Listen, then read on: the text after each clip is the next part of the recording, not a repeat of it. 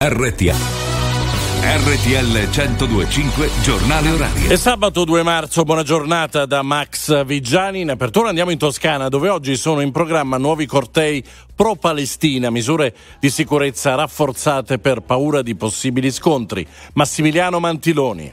Torna il rischio tensioni per i cortei previsti oggi a Pisa e a Firenze. Nel pomeriggio scendono in piazza studenti e lavoratori, manifestazioni alle quali hanno aderito centri sociali e gruppi antagonisti. I due cortei toscani saranno per la Palestina, ma anche per criticare l'operato delle forze dell'ordine. Le cariche di venerdì 23 febbraio hanno scatenato polemiche che non si placano. Sono attesi migliaia di partecipanti. Le comunicazioni formali sono state mandate alle questure di Pisa e Firenze e indicano percorsi attraverso il centro cittadino. Ieri a Bologna bruciate foto con i volti della Premier Meloni, del ministro ministro Salvini e del premier israeliano Netanyahu. Intanto i poliziotti che il 23 febbraio erano in servizio in divisa e casco nella città della Torre Pendente si sono autoidentificati, un gesto per farsi individuare la questura ha trasmesso gli atti all'autorità giudiziaria che indaga sugli scontri di piazza. Al momento è senza indagati il fascicolo di Pisa, così come quello analogo di Firenze per i disordini davanti al consolato americano lo stesso giorno. Oggi Roma ospiterà il congresso elettorale del Partito Socialista Europeo nel quale si definiranno il manifesto e il candidato di punta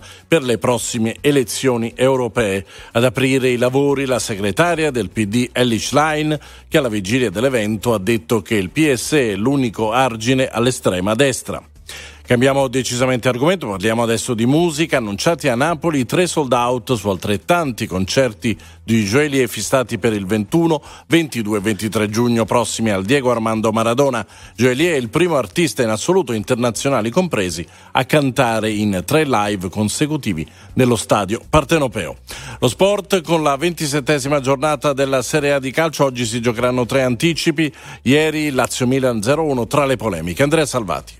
Il Milan vince 1-0 in trasferta sul campo della Lazio con un gol di Okafor all'88esimo al termine di una partita molto combattuta e con molti falli che vede la Lazio chiudere addirittura in otto uomini per l'espulsione di Pellegrini per doppio giallo e di Marusic e Guendouzi nel recupero. In questo caso invece rosso diretto. Milan che sale così a 56 punti in classifica, una sola lunghezza dalla Juventus. Lazio invece che rimane a 40 punti a pari merito col Napoli. Il sabato prevede tre match alle 15 la sfida che vede la Salernitana andare in trasferta sul campo dell'Udinese per forse l'ultima possibilità di restare attaccata alla seriale 18 Monza-Roma alle 20.45 Torino-Fiorentina. È tutto viabilità. Via Radio.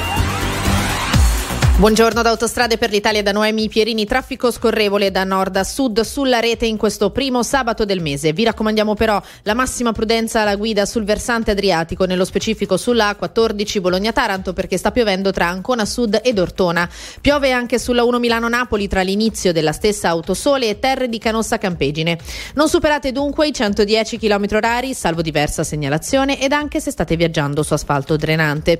Inoltre vi informiamo che per interventi da modernamento chiuderà dalle 22 alle 6 il tratto della A7 Milano-Genova tra Genova-Bolzaneto e la A12 Genova-Livorno verso Genova. Per lo stesso motivo e nel medesimo orario chiuderà anche il tratto della A13 Bologna-Padova tra Terme Eugane e Padova Sud verso Padova. Per maggiori informazioni contattate il nostro call center viabilità al numero gratuito 803 111. Da Autostrade per l'Italia per il momento è tutto, buon viaggio. Grazie Noemi, buon lavoro, abbiamo terminato, ci risentiamo alle 10.